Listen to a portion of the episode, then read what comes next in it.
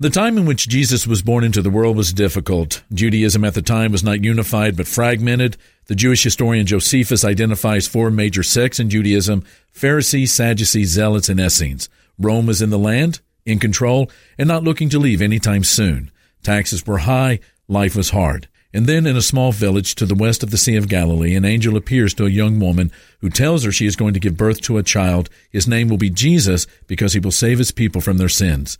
He will also be known as Emmanuel, God with us. I think there's great comfort in knowing that God doesn't want to be hidden but noticed.